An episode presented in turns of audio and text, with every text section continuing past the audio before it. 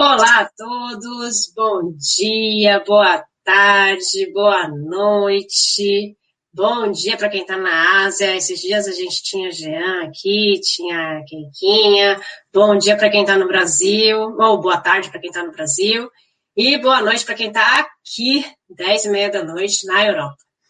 É, sejam muito bem-vindos. Vi que está aqui o Dani, a dona Regina, a Clau.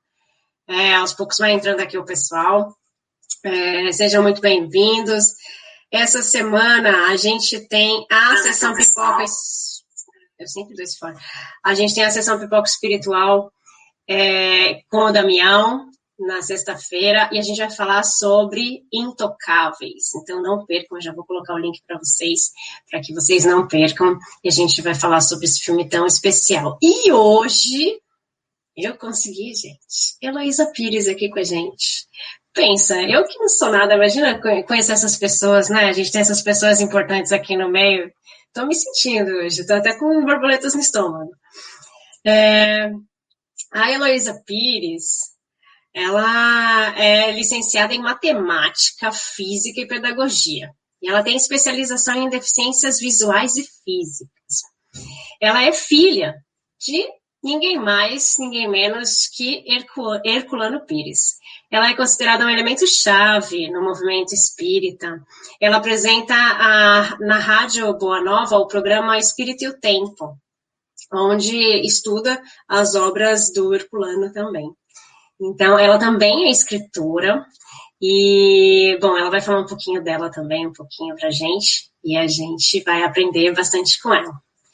Bom, eu quero muito dar as boas-vindas.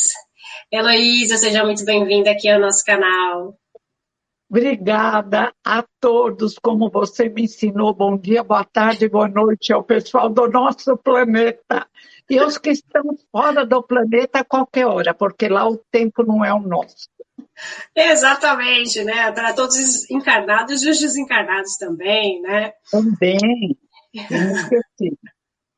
É, Fernanda, seja bem-vinda, está no Brasil, Aleda, Osvaldo.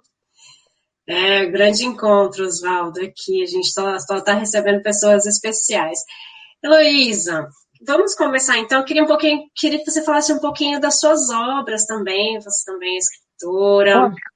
Eu digo que eu escrevi livros comuns. As, e toda a livraria espírita está cheia de livros comuns. Então, eu prefiro divulgar os do meu pai, que eu considero, sem falar no pai, que é maravilhoso, o escritor, o filósofo é brilhante. Não é à toa que Emmanuel disse, e Nena Galves publicou que Chico sempre dizia, que Emmanuel dizia, Chico encarnado, Herculano é o método que melhor mediu Kardec.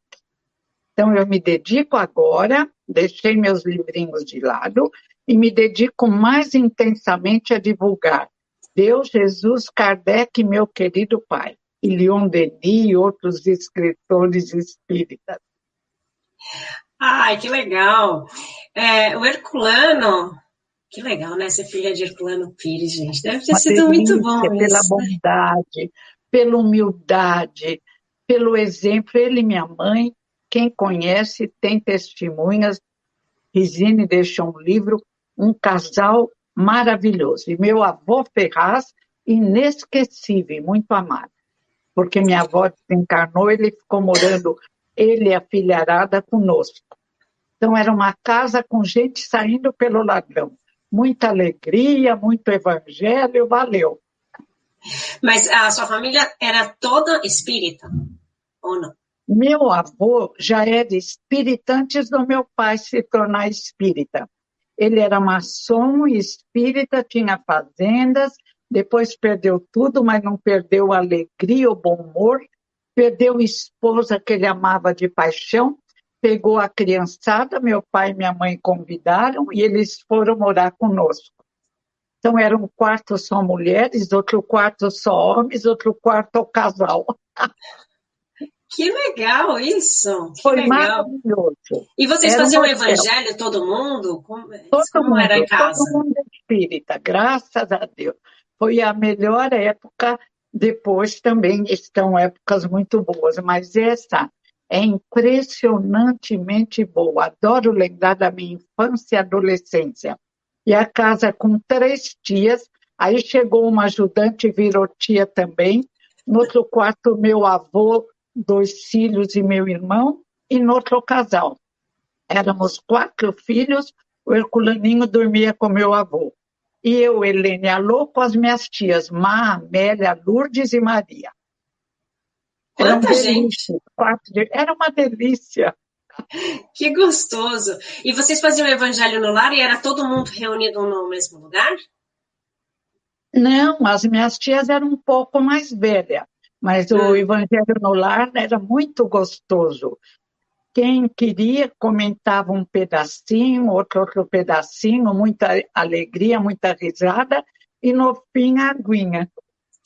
E às Sim. vezes, quando fervia, porque acontecia, minha mãe falava, ela era muito firme, muito amorosa, ela falava, vamos fazer uma prece. Todo mundo sentava e orava para acalmar.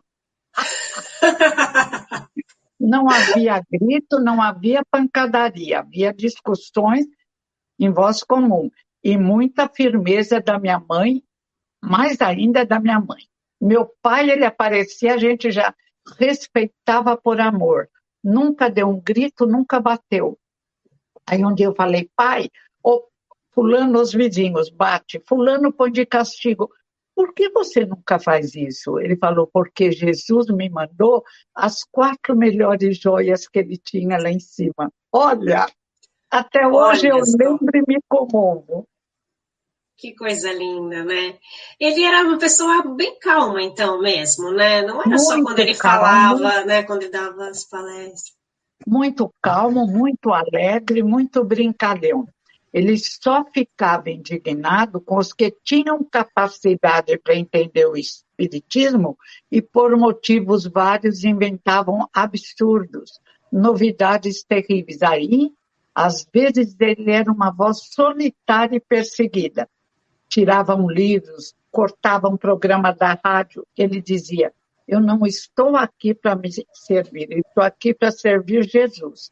Se eu tiver razão, eu venço. E venceu. Graças Sim. a Deus. Por exemplo, o corpo, não vou falar as instituições, o corpo fluídico de Jesus, ele foi a única voz que falou. Canuto de Abreu, agora o neto dele deu para publicar, que ele guardou na gaveta. O pai falou solitário, pagou aparentemente um preço alto, mas não existe preço para o apoio do plano espiritual. É, Herculano, ele, ele defendeu Kardec com unhas e dentes, né? Ele, bom, é, aqui no canal, Luísa, tem muita gente que está começando no Espiritismo. Então, vou falar aqui um pouquinho. O Herculano Pires, ele escreveu muitos livros, ele deixou um trabalho muito extenso para a gente estudar muitíssimo. Ele falou de vários temas relacionados ao espiritismo, de filosofia, de educação, de ciência, de religião e do movimento espírita no geral. É, Herculano, ele, na verdade, tem muita gente que fala que foi uma, uma figura polêmica, né? Porque, na verdade, ele defendia Kardec. Ele falava que a nossa base tinha que estar em Kardec e que todos os espíritas que querem ser considerados espíritas devem seguir Kardec como base. Então, essa foi a grande luta dele, como a Heloísa estava falando. Ele brigou e brigou sozinho, né? É, brigou brigou, defendeu com unhas e dentes. Então, tem muita gente que fala, ah, mas Herculano Pires, e ele deixou obras maravilhosas para nós estudarmos e ver todas essas defesas que ele fez aí, fazendo jus às palavras dele, né, Luiz? Sempre, sempre. E amigos, quando houve um outro problema da deturpação do evangelho, amigos de anos viraram a cara para o pai porque achavam um absurdo ele ser contra uma instituição. Mas ele era cronista literário e disse: ninguém pode mexer num livro, mesmo sendo de domínio público, é lei, tem que respeitar. E no Evangelho, Kardec teve assessoria da equipe do Espírito da Verdade, ninguém pode mexer. E fez publicação, diziam que ele não ia vencer porque ele estava sozinho, ele publicou folhetos, distribuiu e veio o apoio de, do Chico Xavier. Que aí pediu para ele escrever um livro que saiu na hora do testemunho. E Chico falava, escreve, Herculano, ligava quase todo dia. Nós, pai, corre com o livro que o Chico vai desencarnar. Quem desencarnou? Querido pai, com 65 anos. Mas uma vida linda, morrer não é castigo, é libertação, quando a pessoa tem certo desenvolvimento moral e é boa. Então, tem espíritos felizes no céu e inferno. Leia o céu e inferno de Kardec espíritos felizes em arrependimento, espíritos eh, torturados, tem tudo lá no céu e inferno. Kardec é pioneiro no estudo dessa escala humana de evolução. É, eu falei aqui da, do, de Herculano, mas não falei agora que ele traduziu as obras de Kardec. Né? E eu, é, é legal isso, né? Porque eu tenho os livros todos que são traduzidos por a tradução de, de Herculano. Né? Que... Eu já notei que você é uma menina inteligente e conhece Herculano. Fiquei encantada já. Falei, ela leu. Adoro. eu, eu também trabalhei na, na, no Correio Fraterno, né? Então a gente tem ali. Ah, amo Isabel, espelho, gente boa, assina o Correio Fraterno. Sim, então ali a gente também tinha alguns livros de Herculano, né? Então a gente tinha alguns acessos ali. Nossa, é... espelho! O pai de Isabel escreveu um livro lindo sobre o pensamento de Herculano Pires, dando apoio total. Sim, seu Raimundo, um beijo. Seu Raimundo Morar no meu coração. Adoro. É lindo, lindo. Adoro. E, e, olha, não, pera, antes da gente falar, vou dar aqui um oi para o Damião, que falou que está aqui com a gente também. Oi, Damião, quanto tempo! Prazer em vê-lo. Agora, Ai. na pandemia, ninguém vê ninguém. Agora a gente não vê ninguém. A gente vê que todo mundo virtual, tá tudo certo. É. Atualmente a gente vê todo mundo, tá muito bom. E o Rezende Júnior também está aqui com a gente. Bom, é, então, é, ele fez as traduções. Como foi essa questão de fazer as traduções de, dos livros de Kardec, você sabe? Ele era amigo de, do Giannini. E ele era tradutor. Quando ele vendeu o jornal depois da guerra lá em Marília, vieram para São Paulo ele teve dificuldade em arrumar emprego. Olha aqui, ele falou que na outra encarnação ele deve ter abusado da fortuna. e ele foi fazer tradução. Ele era tradutor. E depois traduziu as obras espíritas a pedido do Janine. E inventou aquelas anotações. São muito boas as traduções do pai, como Emmanuel diz, eu adoro falar isso é o metro que melhor mediu Kardec. É o metro que melhor mediu Kardec, com certeza, porque as, inclusive as observações que ele faz na tradução ajudam muito a nossa compreensão. Nossa, a da Gênesis é linda. Ele explica, baseado em Kardec, Kardec estava encarnado, tanto o céu e o inferno quanto a Gênese o Livro dos Espíritos, foram as melhores obras no original de Kardec, reconhecidas lá, registradas na França. E ele explica direitinho, como Kardec explicou, que o corpo de Jesus era de carne, que Jesus não era um mito e não era um mentiroso, que ele sofreu, que verteu é lindo. E no céu e inferno também, uma tradução com Kardec encarnado registrado na prefeitura da França. Que bacana, né? Imagina que legal isso. É, e Herculano, ele, ele tinha, ele foi muito combatido, né? Na, quando ele falava, e ele falava muito da questão mediúnica e também dos conceitos espíritas equivocados. Ele falava que não, que o conceito era esse, não tem que mudar né? O que eu acho certíssimo. É. Eu acho que o conceito é esse, não tem que ficar fantasiando, colocando carnaval ali no meio, não é? Fazer o que fizemos com Jesus. Algumas Bíblias modernas, Herculano ama a Bíblia, Kardec diz, perguntam, a Bíblia está errada? Kardec diz, não. Os homens é que interpretaram mal. o pai escreve um livro sobre a Bíblia e Espiritismo. Ele gostava da tradução católica de João Ferreira eh, Almeida, João Ferreira Almeida. Adorava essa tradução e tinha mais uma, porque realmente algumas traduções trazem confusões, modificações, e ninguém tem esse direito. Se Jesus usou a palavra pecado, repete-se. Se Kardec usou a palavra punição, repete-se. Porque tem que ver o conceito, não o, o vulgo popular. Então, uhum. há que respeitar. Já pensou se a gente modifica Camões, Fernando Pessoa? Ninguém vai saber nada de ninguém. Não é o Exato. que a gente quer, é o que o autor deseja explica melhor. Eu, acho, eu, eu, concordo com tudo isso, porque eu acho que tem essa, essa, essa visão de, ah, mas antes as palavras eram mais difíceis e a gente vai fazer um livro com palavras mais fáceis. Mas não, porque você está mudando o conteúdo do livro, não é?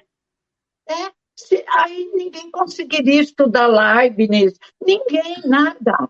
Aristóteles, Sócrates, estaria tudo modificado. Não pode. E é muita pretensão, o pai dizia, não existe alguém com desenvolvimento intelectual ou moral para substituir Kardec, reformar Kardec ou atualizar Kardec. Porque agora, ele dizia naquele tempo e agora mais que nunca, a ciência para a psicologia confirma tudo o que Kardec falou e que eles pesquisam através de aparelhos potentes. Quando Kardec pesquisou através de médiums sensíveis, honestos, bons e assessorado pela equipe do Espírito da Verdade. Ninguém tem nem teve tal assessoria. Só Descartes sonhou três vezes com a equipe do Espírito da Verdade. Então, respeite, não seja arrogante, vaidoso. Quem somos nós para modificar ou Jesus ou seu discípulo Kardec. É pretensão. É, pretensão demais, né? Demais. E ele falava de muitos conceitos é, espíritas equivocados, inclusive um deles é a questão da reforma íntima, né? É, ele não gostava. Ele falava, é desenvolvimento, não tem que cortar, tirar, polir, como na reforma de uma casa é desenvolvimento espiritual, é a criança que vai aprendendo e mudando de ano escolar. Ah, olha só que interessante. É isso, né? A gente precisa ir evoluindo aos poucos, é uma coisa gradativa, e a gente precisa, né, não é cortar o mal pela raiz, mas a gente precisa entender com o que tem dentro da gente para a gente conseguir evoluir, né? Acho que era isso que ele tentava. É, ele dizia: Sócrates descobre os conceitos super importantes. Sócrates e Platão estão colocados no início do Evangelho, são pioneiros.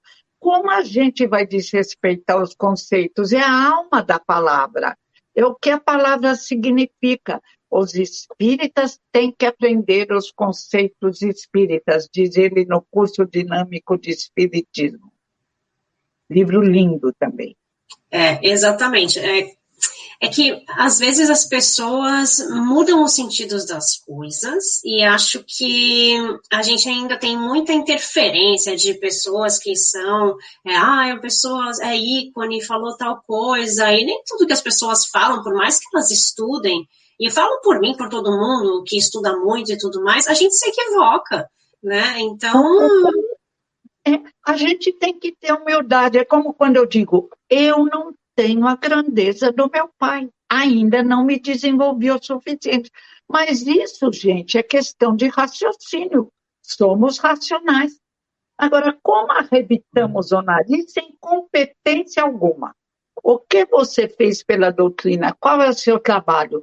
Ah, não. Um trabalhinho que ninguém reconhece está lá querendo mudar Kardec. É muito. É, e mesmo porque a gente também tem que ter humildade para falar, para reconhecer que qualquer trabalho é um bom trabalho e que a gente erra. A gente está aqui para aprender com os nossos erros. Então a é. Também, e também tem aquela coisa do endeusar é, algumas pessoas, né?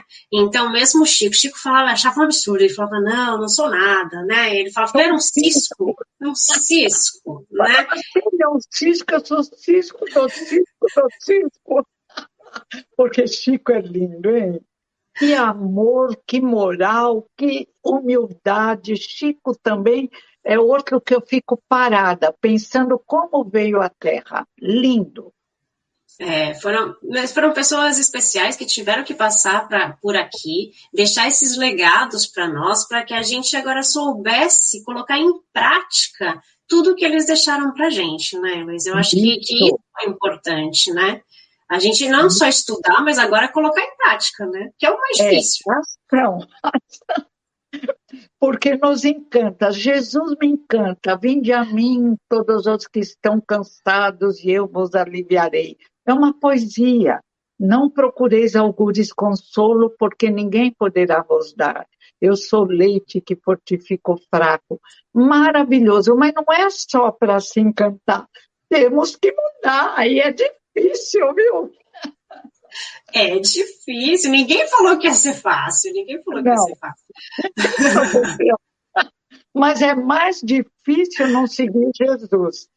Que aí entra em encarnações dolorosas, em erros complicados, e ninguém nos julga, nem aqui nem no além, dizer fulano no mistério do ser, ante a dor e a morte, todo baseado em Jesus e Kardec mas nós temos a consciência que nos nós nos analisamos mais no mundo espiritual, que perdemos essa casca água lodosa, como dizia Kardec, e aí nós ficamos aborrecidos com os nossos erros. E por afinidade espiritual formamos grupos. Se moralmente somos muito necessitados, vamos formar grupos necessitados. Para mim é tão claro para você é também? É, para mim é muito alguns claro. discordando, dizendo que não, que do lado de lá seria ter o inferno, criar um umbral. Não, aqui existe a Cracolândia, existe os traficantes, são grupos necessitados, apenas isso. Exatamente, exatamente. Nosso umbral está aqui também né? A gente aqui. tem tudo isso aqui encarnados, é a mesma coisa que a gente vai ter do lado de lá isso, também. Perfeito. Alguns têm que ir em psiquiatra por complexo de culpa do passado e de erro dessas, tem que tomar remédio porque a consciência reclama dos nossos, do nosso atraso. Embora é. nós sejamos a consciência também. Ou não, né? Isso vai acontecer uma vez. Deixa eu dar um oi para algumas pessoas que entraram aqui. A Maria Lúcia, o seu Vladimir. O Vladimir está mandando um abraço. Seu um Vladimir. Abraço, Vladimir trabalha lá no Centro Pátria do Evangelho, em São Bernardo do Campo, onde eu frequentava. A Sol, o Yuri, que deve estar em Portugal agora. A Dona Rosa, também lá do Pátria. Amo a Heloísa Pires, é uma linda, parabéns. Obrigada, Dona Rosa, obrigada. Dona não, Rosa, que deve Rosa. ser mais jovem que eu. Rosa, ela é, ela é uma linda também. Ai, que é. A Terezinha Fernandes Faria Dias falando: Oi, Heloísa, saudades. Ô, oh, Terezinha, muitas. Isso, o Vladimir colocou aqui. Alexandre Fontes da Fonseca tem publicado na revista da USE, dirigente espírita, matéria sobre o projeto Valorizar Kardec. Muito Ai, bem. graças. A USE sempre lembra. Lembra o movimento que eles fizeram? Estudar Kardec, praticar Kardec, precisa, parece incrível. Precisa... Ah, e outra coisa, no respeito a Kardec, tem espírita que não quer prece não quer religião. Revista Espírita, 1868, Kardec faz. Tese, antítese, síntese. Eu disse que não era religião porque não queria sacerdócio, eventos judaicos e eventos pagãos que nós introduzimos no, no cristianismo. Mas agora eu digo que é religião, porque o conceito filosófico de religião é religare. Todo conceito é filosófico, todo palavra tem o conceito. E ele diz: é, pois, religião e nos glorificamos disso. Ponto final. Se não concorda, cria o seu espiritismo ateu. Mas no Evangelho, ainda Kardec fala sobre a força, depois de explicar Jesus, fala sobre a força da prece que age como um imã. Melhora imediatamente tudo e dá modelos de prece. Como negar o aspecto religioso? Na Gênesis, estudo de Deus, estudo de Jesus. O povo, eu acho que não, não como dizer Culano, não sabem os conceitos. É bom pegar um dicionário bom, Larousse, ou perguntar para o Google no celular, o conceito de tal coisa vai facilitar. Agora, se não concorda, saia da doutrina, como fizeram honestamente aquele Valdo, Valdo Vieira, né? Valdo Vieira. Companheiro. E o Gaspareto e a Zíbia Gaspareto. Ninguém é obrigado a ficar no espiritismo. Agora, espiritismo é o trabalho de Kardec. Não concordou? Sai e funde a sua própria filosofia. Às vezes será um sucesso. Pode ser, né? Pode ser que sim, pode ser que não. Pode ser que é... não. o... Bom, Herculano falava que Kardec era a base, né? E ele falava também da, da questão da educação, né? Ele, ele propôs, né, fez uma estrutura de pedagogia espírita, e é, né, posso estar falando groselha agora, você me corrige. É, quando ele fala de pedagogia espírita, essa questão da pedagogia espírita que trabalhador encontre é nessa, é nessa mesma vertente ou não? Não, agora, agora eu não sei como Estela teve o tempo do marxismo, uhum. o grupo progressista. E Herculano dizia sobre o marxismo, o socialismo e o capitalismo que são aves com uma asa quebrada, que não conseguem alçar voo. O marxismo, por causa do materialismo, que vê só horizontal. Sartre ainda diz que o homem é uma paixão inútil, que o existente não vale nada, morreu, acabou. Então, não podemos combinar com o espiritismo, que dá ênfase, como Platão, ao mundo inteligível, ao mundo dos espíritos. O materialismo como diz Einstein, foi asfixiado e morreu por falta de matéria, porque a matéria na Terra, no desenvolvimento da ciência, se abriu na antimatéria, o avesso da matéria. Então, como diz Einstein, o materialismo morreu por falta de matéria, que a matéria era tudo. Ela se coordenava sozinha, ela tinha leis inteligentes, tirava Deus. Não podia, uma vergonha ter. E o caos cria alguma coisa. E tem um negócio tão absurdo. Pai diz, Sartre, tecn tecnicamente, escreveu bem filosofia, mas a cabeça dele era um torvelinho. No livro A Náusea, ninguém entende ele. Aí ele escreveu outro livro para explicar a náusea, mas ele mesmo não sabia se explicar. E ele fala muito numa viscosidade que ele mesmo diz ao pai no livro Os Filósofos, que Sartre mesmo reconhece que ele precisava de um tratamento psicanalítico. Claro como o pai pensa e querem dizer que ele era socialista, que ele era marxista, de forma alguma. Se fosse, não teria nada demais, só não poderia ser espírita, porque o materialismo não combina com o espiritismo. E quando ele falava então de pedagogia espírita, ele, ele falou, fez até um projeto de faculdade de espiritismo, né? É, isso chegou a, a, funcionar quando ele. Quando, quando ele falou em pedagogia, inclusive meu querido amigo que eu amo de paixão, está no mundo espiritual, doutor Adilex, falou: fulano é louco. Não existe, não precisamos de uma pedagogia espírita. E a maioria falava isso, mas tinha um senhor também que era a favor da pedagogia espírita, até daqui a pouco eu lembro o nome. E o pai ficou firme, só que depois não teve apoio. Várias uhum. revistas, vários jornais, ele escrevia sozinho. Quem apoiava muito ele era o Humberto Mariotti, da Argentina. Mas então ele foi o pioneiro, é, depois de Kardec. Kardec diz: é preciso uma educação que modifique o caráter. É preciso uma educação que não deixe decorar, que faça memorizar depois que entendeu. Mas o primeiro, quem foi? Jesus de Nazaré. Olhai os lírios do campo, que não tecem nem fiam, e nem Salomão se vestiu como eles em toda a sua glória.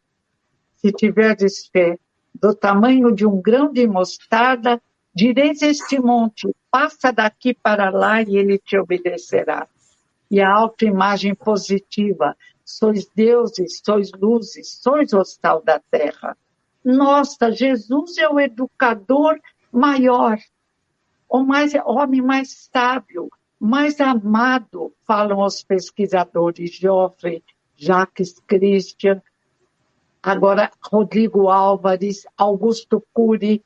Ele foi a estrela maior que nos ilumina até hoje e trouxe essa pedagogia incrível e moderna para o indivíduo se construir. Aliás, o projeto divino vem de Deus.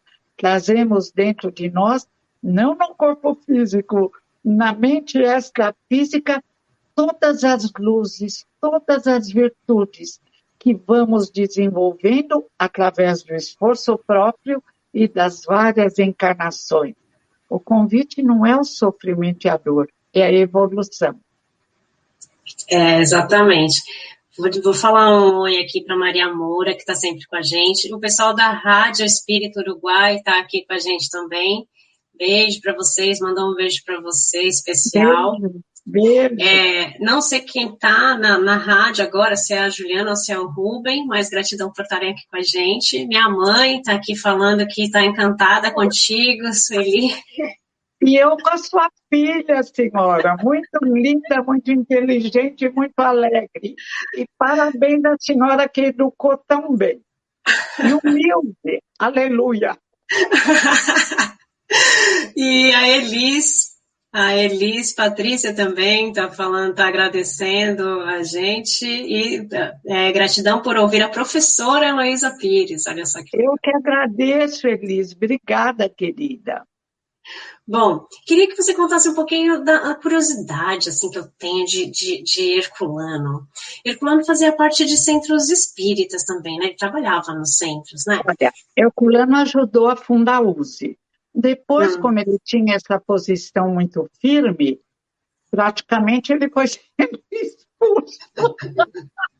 Ai, você briga muito, sai. Centro, um centro pequeno para estudos que existe até hoje. Ele era convidado para falar em todo canto, em todo congresso, congresso de jornalistas, mas ele fundou também o Clube dos Jornalistas Espíritas onde ele dava aulas lindas. Eu gosto de contar a humildade e o cuidado de Herculano com o próximo. Com Jesus, ele aprendeu que a gente nunca pode magoar aquele que erra por ignorância, mas que a gente não pode aceitar aquele que sabe, que conhece e erra por orgulho, vaidade ou de propósito para vender livros. Herculano, certa vez, nós adorávamos meu pai, os quatro. Íamos com ele, onde ele ia, palestra dele, ele nos convidava, nós íamos. E Herculano, certa vez, foi falar no clube do jornalista, às vezes tinha 50, às vezes 10. Ele sempre dava as aulas lindas. E ele explicando a palavra karma, né, que veio dos indianos, que quer dizer coisas boas, o produto nosso nas várias encarnações. E o senhor levantou a mão simples, humildezinho, e falou: professor, esta palavra tem força. Quando se comunica um espírito gritando, sofrendo, mas fazendo barulho, eu digo: calma, irmão, calma. E ele se acalma. Todo mundo riu. O pai só deu uma olhada assim, como quem diz: pelo amor de Deus. Aí ele falou: você está certo. Esse é outro significado da palavra karma. E aí explicou karma como os indianos. Ai, mas eu achei tão lindo. Ele não magoou, ele não feriu, e ainda ele fez que todos entendessem que qualquer um pode errar. E que não se pode, se a pessoa é simples, humilde, não se pode magoar, ferir em nome do que imagina. Se Jesus fizesse isso conosco, vocês estão falando bobagem. Nossa, que besteira! Nossa. Então, achei linda essa atitude que várias vezes se repetia. A coerência. Minha mãe falava, Herculano é coerente. O que ele fala, ele faz, ele prega.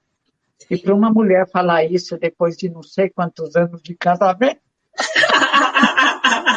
de Gandhi que falou. Quando Gandhi morreu com 80 anos, ela falou: Agradeço, querido, a tua paciência comigo, que não queria fazer o trabalho dos intocáveis. Você foi meu mestre, meu Mahatma. E minha mãe também fez a mesma coisa. Falei: Ah, bom, então são homens príncipes espirituais. que bom, né? Porque coerência é uma coisa que ultimamente está faltando, né? Principalmente em algumas pessoas raras, vamos ser suaves, do meio espírita e de outras expressões religiosas. Não, do mundo, do mundo, nem, nem precisa mundo. falar só do da, espiritismo. É, da política partidária, eu falo, meu partido é Jesus, não tem erro. Então, você fala uma coisa, eu nem entro na rede social, só no WhatsApp e olho lá. Mas eu vejo, às vezes, artistas, o padre Fábio de Mello entrou em depressão, cancelaram. Eu falei, gente, o que, que há? Por que tanta agressividade? Devia estar diminuindo. E com essa pandemia, então, coitada da Tata Werneck com criança pequena, foi no enterro do Paulo Gustavo com duas máscaras e álcool gel, caíram matando, que ela estava se exibindo. Falei, gente, o povo tem que orar mais e ser menos agressivo. Vão praticar exercício físico, correr na rua. É, e praticar o, o, julgar menos e amar mais, né? Isso, bem lembrado. Eu acho que, que falta... a primeira pedra, Jesus, aquele que estivesse em pecado. Nenhum é. de nós pode jogar pedra, que é isso. É, a gente julga demais. Ó, o senhor Vladimir está tentando ajudar a gente aqui, ó, falou que o paranaense Ney Correia Lobo fala sobre a pedagogia espírita e fez sugestões curriculares. Ele já desencarnou. Obrigada, querido. Ney Lobo, ele tinha até uma escola, um instituto, foi o único, não apoiou Herculano declaradamente, mas fazia o trabalho dele os dois. Cada um Isso. no seu canto, trabalhando lindamente. Obrigada. Isso. Sr. Vladimir sempre salva a gente aqui. Ele é Ai, é ótimo. é tão bom, né? É, tão é bom. ótimo. Nós que somos desligadas, precisamos, organizadíssimos o senhor Vladimir é uma enciclopédia ambulante, então ele, ele sabe bastante coisa e já vai, já vai passando a cola pra gente aqui, ó. Muito bom quando ele tá junto. Continue. Senhor Vladimir, se quiser passar para mim, pode passar. Heloísa, então, então ele fazia as palestras no, no, no centro, mas ele também trabalhava né, a mediunidade dele? Ele também era médium? Ele não era médium de mediunato ele tinha, é claro, inspiração, auxílio espiritual e ele gostava de conversar, doutrinar. Naquela época falava doutrinar, agora alguns falam orientar, tanto faz. Ele gostava de conversar com os desencarnados, como nós conversamos com encarnados. Eu também aprendi com ele. Eu adoro sessão de conversa com desencarnados em sofrimento, em dor que estão como nós mesmos, às vezes meio preocupados, às vezes com problemas, mas ele diz que ele era muito auxiliado, é claro, nos livros que ele escreveu. Claro, né? Ele também, não, no, no Educação para a Morte, que, Ai, que ele escreveu, é um, livro, é um livro que fala de vida, na verdade, né? Não fala de morte, né? Fala de é, vida. É uma coisa que precisa. Desencarnou a querida gosto muito dela, Sueli Caldas Schubert, me mandaram carinha chorando, ela é linda. Sim. Perdemos, Sueli. Falei, gente, que vergonha, nós somos espíritas, não perdemos ninguém. Ela é uma estrela, ela brilha agora no mundo espiritual e continua ligada a nós. Então, temos que aprender que a morte não existe. Já disse Paulo de Tarso: semeia seu corpo animal, ressuscita o corpo espiritual. Ainda diz mais: se Jesus ressuscitou, todos nós ressuscitamos. E fazia sessões mediúnicas, que quem conta também, além do Novo Testamento, é Ernesto Renan, contemporâneo de Kardec, ex-padre, não tem nada com o Espiritismo, e conta nos seus livros sobre Jesus, Paulo. Ele foi pesquisar, largou a batina para ver se Jesus existiu, verificou que existiu, existe até documentos em Roma, e escreve lindamente sobre Paulo de Tarso, que fazia reuniões mediúnicas, e diz Renan ele tinha o dom de colocar a mão sobre o, mel, sobre o médium em dificuldade e o médium conseguia receber o espírito. Quem diz é Renan, ex-padre. Olha só. E não né? se torna espírita, que eu saiba. é, não, Educação para a Morte é um livro que é bem, bem bacana de estudar porque ele fala sobre a nossa vida, né? Como a gente levar a vida, né? Se educar para chegar a esse momento, né? Do, do desenlace. É, olha, tem, tem aqui uma, uma, um comentário do Oswaldo. Ele fala que ele tem os DVDs do programa Pinga Fogo com Chico Xavier de 1971 e Herculano Pires foi um dos jornalistas. Vocês podem comentar alguma curiosidade do programa? Ah, a gente quer saber fofoca, é isso. Heloísa, sabe alguma fofoca? O Chico estava tão preocupado. Quem conta é a irmã do Chico, ela é praticamente irmã, nem na Galda. O Chico estava preocupadíssimo. Olha que humildade, que lindo, de ir ao programa.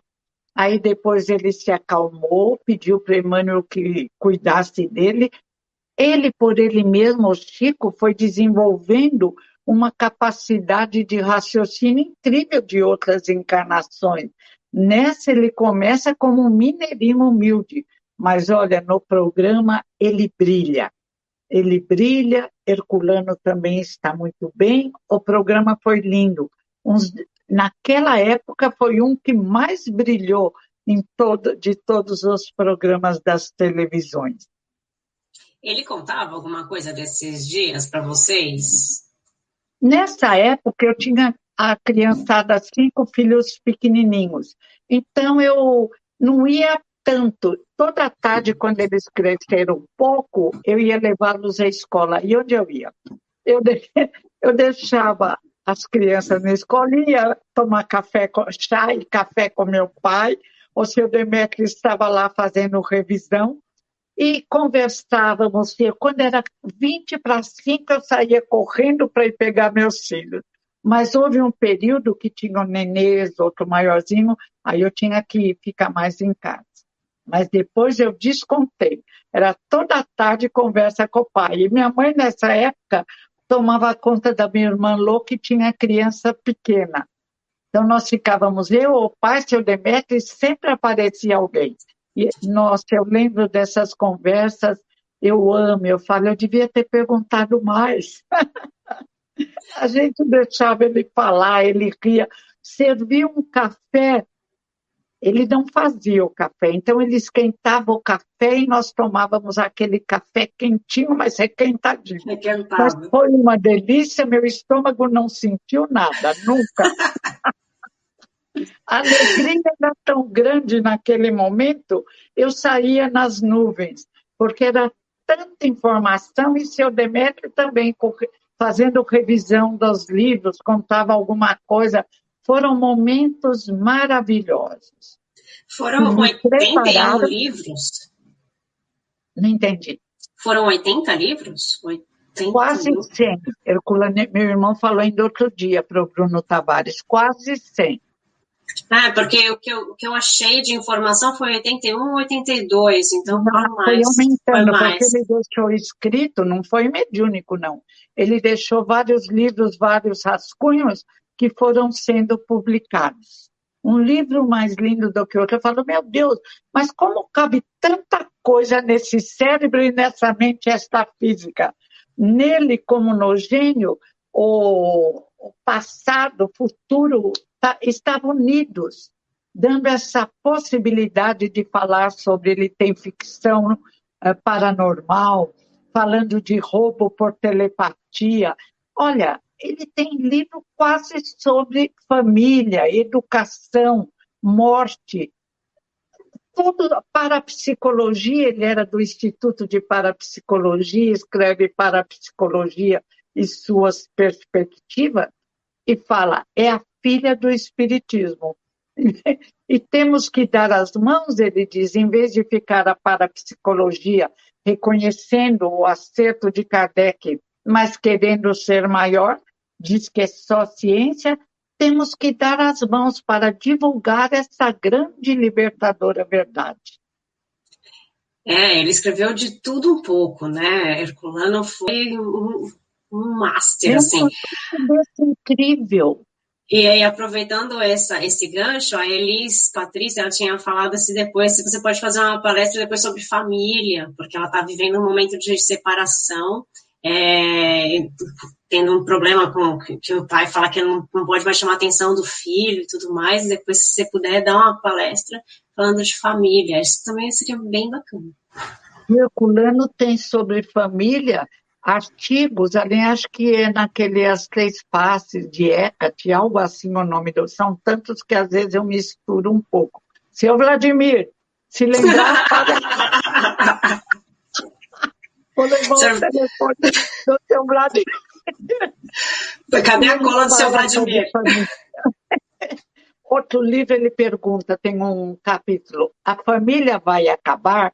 Porque estão dizendo, né? E Herculano explica que não, que a família é a base da sociedade e que a sociedade, na medida que cresce, embora agora esteja na ipseidade da evolução, a espiral da evolução, que é da filosofia, ele é filósofo formado pela USP, deu aula na faculdade de Araraquara, de filosofia de Araraquara. Estamos na descida, numa descida da evolução, voltando a tempos passados em vários costumes, hábitos, nesse sentido de que a família não é tão importante, mas que vai preparar uma subida maior, um novo renascimento. Se Deus quiser, um mundo de regeneração. Não vejo a hora. Agora espero ficar nele.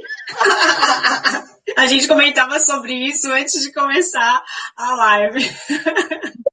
Você já pensou se a gente vai para um mundo primitivo, sem chuveiro de água quente, sem carro, sem, sem máquina de lavar louça, sem máquina de lavar roupa? Meu Deus, isso é pior do que o purgatório. Ainda mais agora que o nosso espírito já está acostumado com tecnologia, né? Com tanto aparato. Botamos aqui, botamos. Eu sou antiga, mas os botões principais é comigo. Lava louça, aperta esse. Lava roupa, aperta esse. Secar mais uma vez, é, é só o celular ainda tenho dificuldade. Porque é muita informação, mas chego lá. Claro, claro que chega. Bom, a gente está na live aqui, StreamYard já está. Opa, super, super bacana. Eu queria. Que... Ai, o tempo voou, gente. A gente, para mim, tá Ele escreve também poesias lindas. Sim. Tem um livro todo. Aliás, quando o Herculano fala, né? às vezes, é verdadeira poesia. Eu gosto daquele sobre a morte, dois minutos. Ah, vamos ver se eu lembro. Se eu não lembrar, o senhor admira. Não procures, não procures no túmulo vazio o ser querido que deixou a terra. A vida encerra a morte, a morte encerra a vida como eterno desafio. Ninguém fica no túmulo sombrio, onde somente o corpo é que se encerra. A alma se eleva além da vida e erra em mares de bonança e de amavío.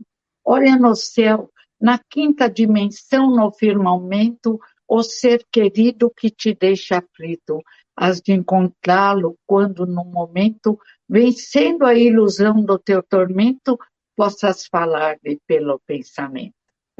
Não é linda? É linda! Sintetizou. Quer dizer, se a gente fica aflito, não conecta. Então se acalme, estabelece a conexão e vai sentir o ser querido que te deixa aflito. Que lindo, né? E explica tudo numa simples poesia, né? É, ele faz síntese, os livros não são tão grossos, ele tem essa capacidade de explicar bem poeticamente de uma forma mais fácil, sintética. Uma, um livro dele que eu gosto muito é A Visão Espírita da Bíblia, né? Lindo, respeito à Bíblia e a certeza de que a Bíblia, a Bíblia, as edições mais antigas, não existe uma condenação ao Espiritismo.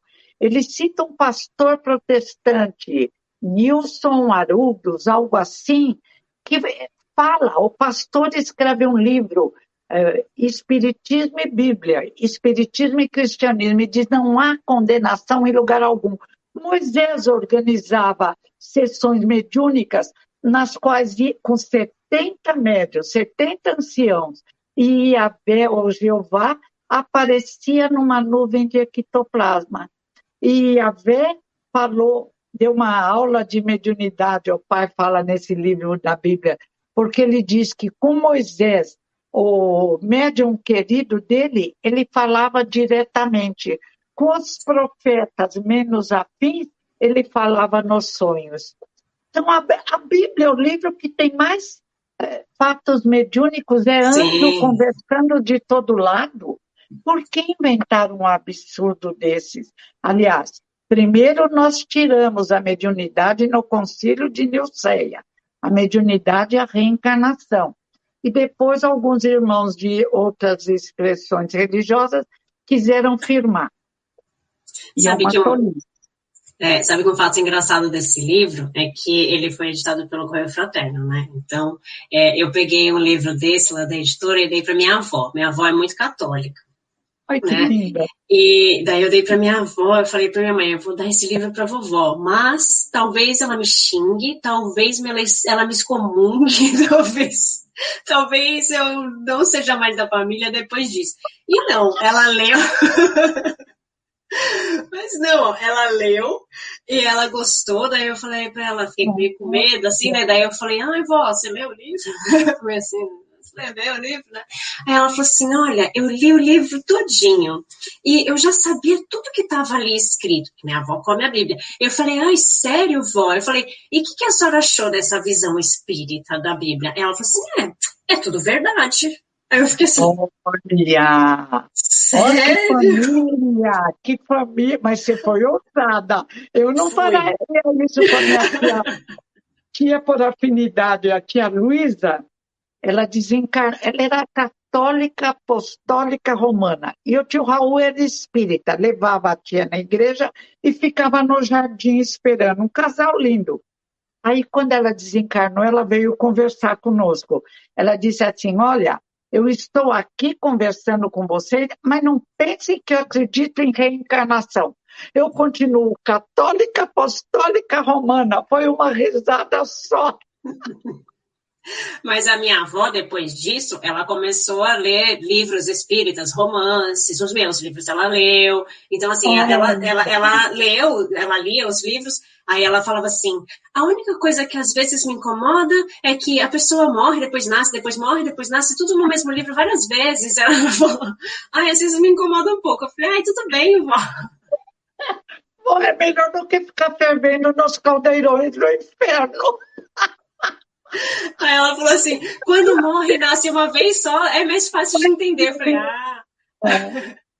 O lado de lá para ela foi mais fácil. Mas Paulo VI, não sei se é esse livro que o pai cita, mas ele já diz: existe uma vida após a morte, mas não sabemos como é. Ó, oh, que lindo! Ele já abriu uma janela maior porque nós criamos, estávamos lá, o inferno, o paraíso, anjinho tocando harpa. Tedioso. Ficar tocando harpa pela eternidade, pelo amor de Deus. O, o coitado cometia um erro grave, ficaria pela eternidade fervendo em caldeirões, que, que é isso? E os anjos iam lá olhar, que anjos são eles? Nós éramos terríveis. Nós éramos, criamos um bicho-papão pior do que o bicho-papão. Depois nós mesmos ficamos com medo. adoro. É, bom, deixa eu falar um oi aqui para Ana Maria. A minha tia está aqui também, a Clau. Ó, o seu Vladimir oi, falando. Tia. Falando que a Visão Espírita da Bíblia foi editada em março de 1800 1989. Muito bem, seu Vladimir. Obrigada, obrigada, seu Vladimir. O, o, pai já havia desencarnado, então. Obrigada, Vladimir. O pai desencarnou em 79. Foi um dos livros que acharam e publicaram. Publicaram Sem depois. fazer modificações como o Lemarie fez com Kardec, pelo amor de Deus. Eu não assim, espero. Claro que não teve modificação, foi correio fraterno, gente. Ah, esse está perfeito, esse eu estou sossegada. Foi ser Raimundo e Bel. É, Bruno Tavares também está aqui com a gente. O Bruno Tavares, meu amigo, nós fazemos um programa que passa hoje, quarta-feira, 20 horas. Oi, Bruno. Beijo Oi, na sexta e na filha. Que legal, a Elisete também está aqui, Elisete Fernandes, está falando também, um beijo para gente. É... Elisete. Heloísa, eu queria muito que você contasse para gente a questão do desencarne do, do Herculano, ah, de como foi essa história linda. lá no centro, que as pessoas estavam esperando ele. Conta para gente essa história. Pois é, essa tarde, como sempre, eu fui tomar o café-chá com meu pai. Eu, o senhor Demetri e o doutor Nilson estava lá, que desencarnou antes do pai, ou depois, não lembro. O Vladimir me faz falta nessas horas. E nós estávamos tomando o chá, e eu falei, pai, gozado, parece que ele começou a falar sobre a avó Dininha, a esposinha do meu avô, que desencarnou. Meu avô ficou muito abalado que ele amava, se amavam profundamente. E depois lembrou de mais não sei quem que havia desencarnado. Eu falei, pai, impressionante. Parece que tem anjos aqui. O senhor Demetrio falou, eu também sinto, está muito gostoso. Éramos nós três na cozinha tomando um café. Eu nem sentia vontade de ir embora, porque parecia um ar leve. Aí eu fui buscar as crianças na escola. Quando eu cheguei em casa, era longe, o trânsito de São Paulo horroroso, minha tia ligou e falou, Elo, o pai se sentiu mal e está no Hospital São Paulo, que era pertinho de casa. Nós moramos na Doutor Bacelar, Hospital São Paulo era uma rua assim do lado, Pedro de Toledo. Mas eu fiquei tranquila, sentiu mal, mas vai voltar para casa. Daqui a pouco a Lu liga. Ela tinha acabado a reunião mediúnica. Coisa de louco. O doutor Puxan, agora eu já posso falar, um tempo eu parei de falar, que eu falei numa reunião. O doutor Puxan, que era um médium desequilibrado, eu queria falar que era um médium em desenvolvimento. Então, ele não recebia nada direito. Ele recebeu uma mensagem, disse que era do seu pai. Eu amassei e fui no lixo.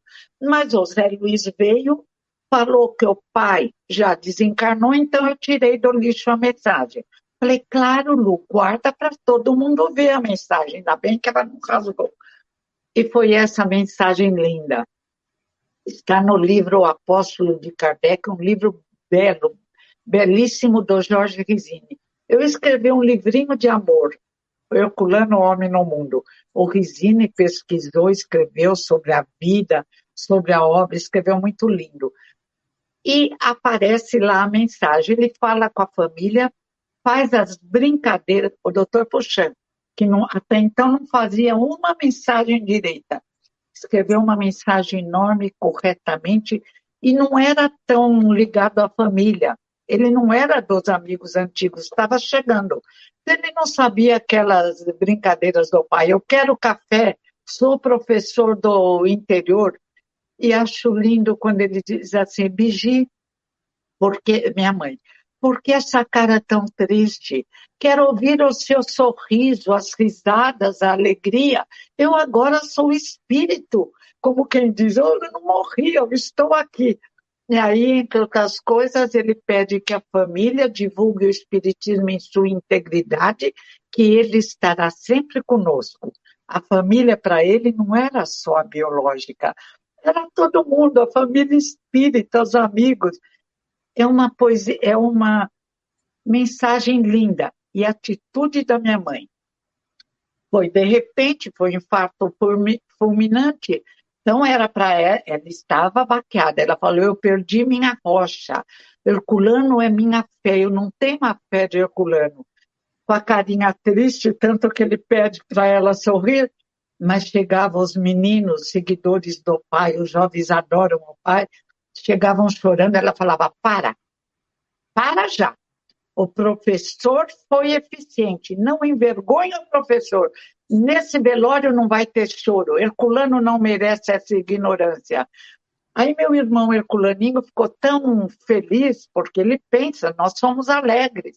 Ele esperava os que vinham para o velório e falava, oh, querido, normalmente, você está bem, vamos tomar um café. Estavam mais tristes os que não conheciam do que nós, a família tranquilos. Era hora do descanso. Aí minha tia achou que o Gi estava exagerando. Ele falou, tia, ele não morreu, ele está mais vivo do que nós. Mas tudo começou com a minha mãe. Parem já. E o pai na poesia foi, não quero choro nem vela.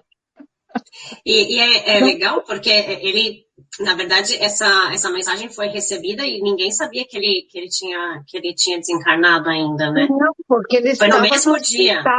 É, todo mundo vai para o hospital e volta. Foi um choque. Eu mesmo fiquei boba, mas não ia chorar para perturbá-lo. Então a família foi preparada, ninguém chorou. Depois lá no cemitério também ninguém da família chorou todo mundo calmo, tranquilo, a mãe com a carinha triste, mas tranquila, dando um exemplo de fé e compreensão da doutrina espírita. Uma mulher fabulosa também. Ah, que bacana. Essa história, a primeira vez que eu ouvi, eu falei, nossa, né? Ele tinha acabado de, de desencarnar e foi lá no centro para dar a mensagem é, e ninguém nem sabia também, ah. tanto é que acharam que ele era louco, né? Que imagina, imagina, por isso que jogaram fora a mensagem, ah, imagina, Herculano não desencarnou, a gente está esperando é, ele, ele não veio. Mas olha, é, mas se lerem o céu e o inferno, ou as histórias da Bíblia ou dos castelos da Inglaterra, que o parapsicólogo Price falou e reagiram contra ele. Os fantasmas da Inglaterra são apenas espíritos. Pronto, no livro O o Inferno, Kardec, como pioneiro, mostra espíritos necessitados que logo se comunicam. Um não sabe que morreu. Aí, quando eles perguntam para ele, de onde você veio? Ele para e ele fala, do cemitério, e sai correndo, vai embora. Ele... e tem Samuel Felipe Jobar. Samuel Felipe, o Jobar, escreve um bilhete para ser lido no, na hora ele está falando no velório, na hora do enterro, aconselhando fazer o bem e desprendimento dos bens terrenos. A Condessa Paula também, a viúva Fulon, quer dizer, Kardec diz, o sofrimento vem pela falta de desenvolvimento moral e compreensão de que a morte não existe. Ah, Exatamente. e ainda, o lindo de Elizabeth Kubler-Ross, ela é formada na Suíça, materialista, não acreditava em nada, fez psiquiatria, casou com um americano nos Estados Unidos e lá sai o livro. E ela tem prêmios pelas pesquisas de quase morte. Ela, tratando dos doentes, viu que muitos entravam em quase morte, mas voltavam. E quando voltavam, contavam o que viram viam túneis, viam amigos, viam parentes e se viam no teto, olhando o corpo e vendo o que os médicos falavam, o que faziam com o corpo. Aí ela se convenceu. Foi lá no Centro Espírita dos Estados Unidos, não são iguais aos nossos, tem diferença. Sim. E lá ela viu até materializações e deixou livros lindos, inclusive A Morte é um Amanhecer, e a roda da vida. Então, é uma mulher incrível que teve honestidade. E um conjunto de pastores protestantes americanos que entram em quase morte tem os livros. Dr. Uribe, Uma Prova do Céu, doutora Mary, professora, os dois professores universitários nos Estados Unidos, fui ao céu e voltei, e os reencarnacionistas, Ian Stevenson, Banerjee, Dr. Brian, psiquiatra. Então, tem que pesquisar para poder negar. Se não consegue negar, fica quieto. Agora, falar não existe sem pesquisar. E hoje a gente tem muitas pesquisas já, né? A gente, graças a Deus, tem muitas pesquisas. E logo vai ser a voz geral, ciência. A morte não existe, existe a reencarnação e a verdade secreta que vem dos séculos, como diz Leon Denis no livro Depois da Morte. Denis também é lindo. Ele escreve filósofo, poeta. É, e a gente precisa estudar tudo isso. Eu vou só é, colocar um comentário aqui da Elis para a gente conversar um pouquinho com ela. A Elis falou: Herculano Pires escreveu o livro dos médiuns. Não, ele traduziu. Ele escreveu tá? mediunidade. É isso que ela, como nós, ela é como nós. O Vladimir tem que nos socorrer às leis. O Herculano escreveu Mediunidade, um livro lindo, onde descreve o ato mediúnico como um poeta, que o espírito se liga ao encarnado e às vezes até se modifica a expressão do médium, que se é um espírito mais adiantado, fica como iluminada. Olha só. E, e, ele traduziu os livros de Kardec. Então, não, não foi ele que escreveu, ele só traduziu. Mas é que ela leu mediunidade. Que é mediunidade. Ah, então, olha lá, a gente está aprendendo aqui também. Heloísa, olha, a gente falou, para mim a gente falou 10 minutos, mas já passou uma hora e a gente já olha que maravilha. Aqui, a gente já nem, nem senti isso. Muito gostoso conversar com você. Eu adorei. Você vai ter que voltar aqui eu mais também. vezes para falar mais e a gente dá mais pode. Rir, pode brincar. Não é um velório. E se for um velório espírita, pode ser um velório espírita. Nada de velório aqui. Aqui a gente Não. dá risada, a gente fala groselha, a gente dá risada, a gente se diverte, a gente aprende, a gente aprende o tempo inteiro. E com o seu Vladimir, quando é, ele. A gente assiste, isso é maravilhoso. e, e ainda a gente cola do seu Vladimir. e, gente, eu quero agradecer muito a todos vocês que estiveram aqui com a gente, todo mundo que está escrevendo aqui para a gente no chat. É, quero agradecer do fundo do meu coração, Heloísa Pires, maravilhosa. Gratidão, gratidão, gratidão por estar aqui, gratidão por todos os seus ensinamentos, por tudo. E volte aqui, por favor, volta, volta. Adorei, adorei você, sua mãe, sua tia, amei sua avó, que ela receba o nosso carinho. Espiritismo é isso, é vida, alegria, ação, compreensão, tolerância. Então, que se cometemos algum pequeno erro, que a tolerância se faça presente. Eu, por eu mesma, não poderia explicar as coisas. Eu me baseio em Kardec, Jesus, Kardec, meu querido pai. E entre trilhões de irmãos mais velhos, sabemos que somos, como dizia sempre o pai, alunos do planeta Terra, todos aprendendo com muita alegria. Obrigada, menina. Você ainda vai ajudar muito na divulgação da doutrina. Muito obrigada a todos que ajudam no seu programa e a toda a sua família. Muito, e a todos que nos assistiram. Muito obrigada. O Damião também, que de certa forma permitiu a nossa conexão. Obrigada também, Damião, Damião Bruno. Nossa, é, é um exército. É um exército. Gratidão, gratidão a todos os envolvidos a, a, é, nesse, nesse encontro, que a gente tenha mais encontros, que a gente possa aprender cada dia mais. E esse é o intuito, né? Esse é o intuito da gente conseguir conversar numa boa e estudar, mas não só conversar e estudar, mas também se divertir e colocar em prática.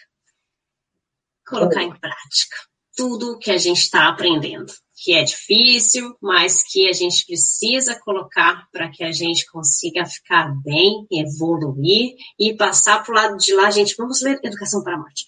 E para a gente ficar bem quando a gente passar para o lado de lá e se preparar um pouquinho melhor. Né? Gente, gratidão a todos, que vocês tenham uma ótima noite, um ótimo dia, uma ótima tarde, porque agora já não sei mais quem está onde, né? Aqui a gente vai dormir, né? Mas que vocês tenham... É uma coisa boa, gostoso, dormir bem, e para o lado de lá, o primo da morte, diz Kardec, que o sonho, o sono. Exatamente. Então a gente vai, quem está aqui para esse lado vai descansar. Que vocês tenham um ótimo final aí de semana. Na sexta-feira a gente tem sessão Pipoca Espiritual, eu e o Damião aqui no canal. A gente vai falar sobre o filme Intocáveis. Então estejam aqui com a gente nesse mesmo bate-canal, nesse mesmo bate-horário, às cinco e meia. Às 5 e meia da tarde no Brasil, 10 e meia da noite aqui na Espanha. Tá bom, gente? Fiquem com Deus, recebam meu amor, um beijo. Tchau, tchau. Beijos, beijos a todos, obrigada. Dá até dó de desligar.